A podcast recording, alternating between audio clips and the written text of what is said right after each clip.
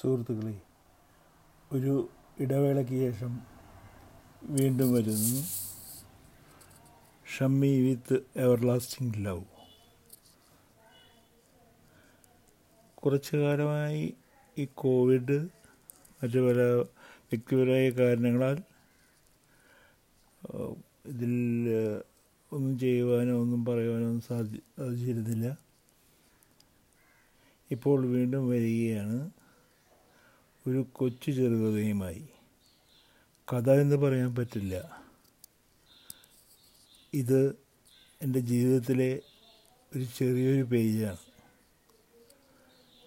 Page എന്ന് വെച്ചാൽ നമ്മുടെ ബഷീർക്ക അതായത് വൈക്കം വൈക്കം ബഷീർ ബേപ്പൂർ സുൽത്താൻ പറഞ്ഞ പോലെ ഈ പേജിന്റെ അരികിൽ ചോരത്തുള്ളികളൊന്നും കൊണ്ടുവന്നതില്ല. പക്ഷേ ചിലപ്പോൾ അല്പം പറ്റിപ്പിടിച്ച രക്തക്കറ കാണാം. കഥ തുടങ്ങാം ഒരു പി എ സി ടെസ്റ്റും ബോൾ പേനയും പിന്നെ ഇതിലെ കഥാപാത്രങ്ങൾ സാങ്കല്പികമല്ല എന്നും ആരെങ്കിലും സാദൃശ്യം തോന്നുന്നു എങ്കിൽ എന്റെ ജീവിതത്തിലെ ഒരു ചെറിയ അധ്യായം എന്ന നിലയിൽ എന്റെ സ്വന്തം സ്വാതന്ത്ര്യമാണെന്നും അറിയിച്ചുകൊള്ളട്ടെ നാൽപ്പതോളം വർഷങ്ങൾക്ക് മുമ്പ് തൊഴിലന്വേഷണത്തിന്റെ ഭാഗമായി ഒരു പി എസ് സി ക്ലർക്ക് ടെസ്റ്റിന് അപേക്ഷിച്ചു. വളരെയധികം ഒഴിവുകളുണ്ടായിരുന്നിട്ടും തയ്യാറെടുക്കുവാനുള്ള ജന്മനായുള്ള മടി കൊണ്ട് ഉറപ്പായിരുന്നു നമുക്ക് ഇതിലും വലുത് വരാതിരിക്കുന്നതേയുള്ളൂ എന്ന്. പിന്നെ അപ്പച്ചന്റെയും അമ്മച്ചിയുടെയും ആഗ്രഹമാണല്ലോ വരുന്നത് അങ്ങനെ ഹോൾ ടിക്കറ്റ് ഒരു ഹോൾ ടിക്കറ്റ് വന്നു. സെന്റർ അങ്ങ് കൊടുങ്ങല്ലൂരിൽ. തൃശ്ശൂരിൽ നിന്ന് കൊടുങ്ങല്ലൂർ വരെ പോകുന്ന കാര്യം ഓർത്ത് അമ്പരന്ന് പോയെങ്കിലും വീടിന് മുൻപിലൂടെ ജോലി വേണോ? ജോലി കളക്ടർ ജോലി മജിസ്ട്രേറ്റ് ജോലി എന്ന് പറഞ്ഞ് ആരും വരുവാനില്ല. ആരും എന്നത് ബോധ്യമായതിനാൽ കൊടുങ്ങല്ലൂരെങ്കിൽ അവിടെ പോയി എഴുതാൻ തീരുമാനിച്ചു. ആ ദിവസം കാലത്തെ ഇരിങ്ങാലക്കുട ബസ്സിൽ കയറി. ഭൂമിശാസ്ത്രമായ അന്നത്തെ ജ്ഞാനം വെച്ച് ഇരിങ്ങാലക്കുട കൂടെ ഇരിങ്ങാലക്കുടയുടെ അടുത്താണ് ഈ കൊടുങ്ങല്ലൂർ. പത്ത് മണിക്കുള്ള ടെസ്റ്റിന് എത്തും എന്ന ധാരണയിൽ വഴിയോരക്കാഴ്ചകൾ ആസ്വദിച്ചിരുന്നു. ഇരിങ്ങാലക്കുടയിലെത്തി കൊടുങ്ങല്ലൂർ ബസ് പിടിക്കുമ്പോഴാണ് അറിയുന്നത് ഇനിയും സമയം പിടിക്കുമെന്ന്. തൊട്ടടുത്തു നിന്നല്ല ഈ കൊടുങ്ങല്ലൂർ എന്ന്. കാറ്റ് പോയെന്ന് തോന്നിയപ്പോഴും തിരിച്ചു പിടിച്ചു. പത്തര മണി വരെ ഗ്രേസ് ടൈം ഉണ്ടല്ലോ. യാത്ര തുടർന്നു. ഉറങ്ങേണ്ട സ്ഥലങ്ങളെല്ലാം സ്ഥലമെല്ലാം ഉറപ്പുവരുത്തിയിരുന്നു. മനസ്സിലെ ടെൻഷനും കൂടുന്നത് ആസ്വദിച്ച് കാത്തിരുന്നു. ഇറങ്ങേണ്ട ഇതിന്റെ മുമ്പിലുള്ള സ്റ്റോപ്പിലെത്തി. ആളിറങ്ങി വണ്ടി എടുത്തപ്പോൾ മുൻപിൽ ഒരു ബഹളം. അവിടെ നോക്ക് ഇവിടെ നോക്ക് എന്നെല്ലാം ആളുകൾ ഉച്ചത്തിൽ പറയുന്നുണ്ട്. ഒരു സ്ത്രീയുടെ സ്വർണമാല നഷ്ടപ്പെട്ടിരിക്കുന്നു. സമയം പത്തരയാകുന്നു. ഞാൻ കണ്ടക്ടറിനെ കണ്ട് വിനയപൂർവം ചോദിച്ചു ഞാൻ ഇവിടെ ഇറങ്ങി ഇറങ്ങിക്കൊള്ളാം. പി. എസ്. സി. എഴുതാനുള്ളതാണ് എന്ന് പറഞ്ഞു. ഇതിനൊരു തീരുമാനമായിട്ട് ഇറങ്ങിയാൽ മതി. കിട്ടിയില്ലെങ്കിൽ പോലീസ് സ്റ്റേഷനിലേക്ക് അവന്റെ ഒരു പി. എസ്. സി. ടെസ്റ്റ് എല്ലാവരും ഇവനല്ലേ എന്ന ഭാവത്തിൽ എന്നെ നോക്കുകയാണ്. കണ്ടാൽ ഓരോരുത്തരും എന്നെ എവിടെ ഇടിക്കണം എന്ന ഭാവത്തിൽ ശരീരത്തിലെ ഓരോ ഭാഗവും സ്കെച്ച് ചെയ്യുകയാണ്.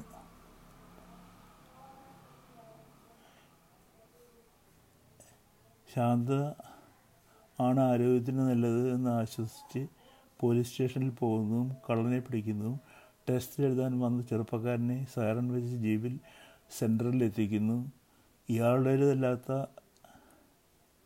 കുറ്റം കൊണ്ട് വൈകിപ്പോയ ഇയാളെ കൊണ്ട് ടെസ്റ്റ് എഴുതിക്കണം എന്ന് പോലീസ് സാമാൻ ഉത്തരവിട്ടു.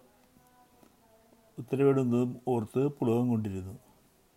ബസ് പോലീസ് സ്റ്റേഷനിലെത്തി. എത്തുന്നതിന് മുമ്പ് വീണ്ടും മുൻഭാഗത്ത് നിന്നൊരു ബഹളം ഇനി എന്താ? അവരുടെ അരഞ്ഞാണം പോയോ?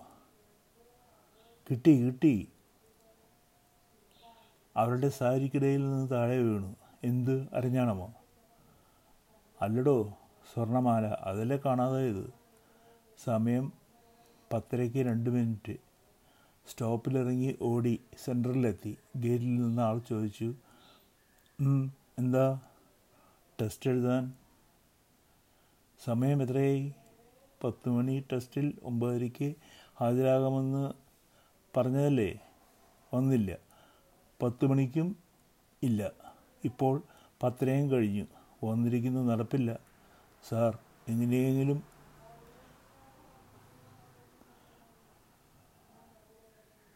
എങ്ങനെയെങ്കിലും പറഞ്ഞില്ലേ? നടപ്പില്ല. നഷ്ടവസന്തത്തിൽ തപ്തനിശ്വാസമേ എന്ന പാട്ട് രാഗം പാടി തിരിച്ചു കിടന്നു. വീട്ടിലെത്തിയപ്പോൾ ഒരു ഭയമുണ്ടായിരുന്നു. പക്ഷേ എല്ലാവരും ചിരിക്കുകയായിരുന്നു. ഇത് കുറേ കണ്ടതാ അതിലും ഇനിയും എത്ര കാണണം? എന്ന ഭാവത്തിൽ. ജീവിതത്തെ ഒരു സാഗരത്തോട് ഉപമിക്കാറുണ്ട്. വലുതും ചെറുതുമായ അലകളും കാറ്റും കോളും ശാന്തതയും എല്ലാമായി. പക്ഷേ എനിക്കിഷ്ടം മലമുകളിലേക്കുള്ള യാത്ര പോലെയാണ് എന്ന് വിശ്വസിക്കാനാണ്. വളവുകളും തിരിവുകളും പിരിവുകളും ചെങ്കുത്തായ പാറകെട്ടുകളും അഗാധമായ കൊക്കകളും നനച്ചിരിക്കാതെ മുമ്പിൽ വന്നു വിടുന്ന വന്യമൃഗങ്ങളും എല്ലാം ചേർന്ന് ഒരു യാത്ര. ഒരു ഹെയർപിൻ വളവിൽ എല്ലാം ദിശയും കാഴ്ചകളും മായുന്നു. അങ്ങനെയുള്ളൊരു ടെസ്റ്റാണ് പിന്നെ നടന്നത്. ചരിത്രത്തിൽ ആദ്യമായാണെന്ന് തോന്നുന്നു പി എസ് സി ടെസ്റ്റിന്റെ പേപ്പർ ഔട്ടായി. ആകെ കോലാഹലമായി. എന്തിനു പറയുന്നു? ആ ടെസ്റ്റ് വീണ്ടും നടത്താൻ സർക്കാർ തീരുമാനിച്ചു. ആദ്യ ടെസ്റ്റ് എഴുതാത്തതിനാൽ വീണ്ടും വിളിക്കുമോ എന്നൊരു ഭയം ഇല്ലാതിരുന്നില്ല.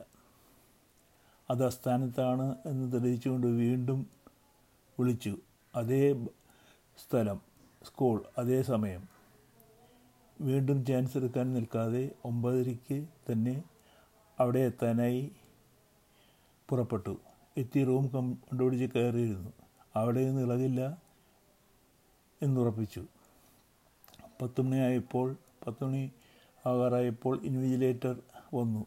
ലിസ്റ്റിൽ എല്ലാവരെയും കൊണ്ടും ഒപ്പിടിക്കാൻ തുടങ്ങി.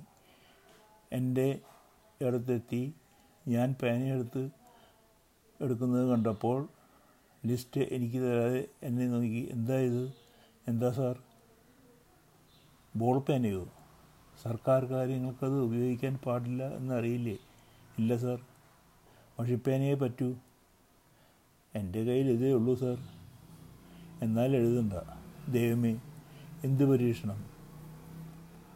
ഒരു മൂടനാണെന്ന് പലപ്പോഴും തോന്നുന്നുണ്ട് ഇതാണോ ഈ ഇത് കർത്താവ്യ മൂടൻ അടുത്തു നിന്ന് ഒരു നനുത്ത ശബ്ദം കേട്ടു. എടുത്തോളൂ. അരികെ ഇരുന്ന പെൺകുട്ടി ഒരു പെൻസിൽ ബോക്സ് അടുത്തേക്ക് നീട്ടി. തുറന്നു തന്നു.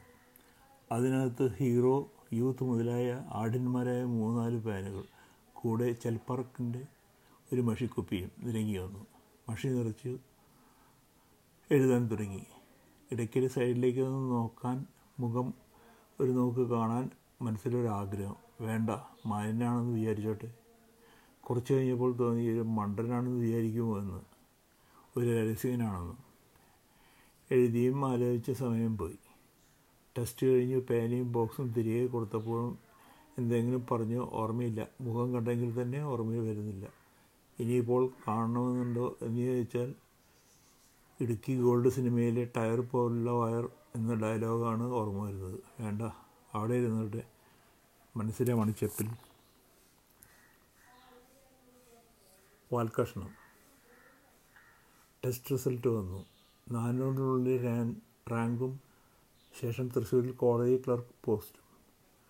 അപ്പോഴേക്കും ബാങ്കിൽ ജോയിൻ ചെയ്തിരുന്നു. അങ്ങനെ കുറേ മായിരുന്നുകൾക്കിടയിലൂടെ ജീവിതം ചോദിക്കാമായിരുന്നു. para llamarlo, no camarlo, chiriquiamarlo.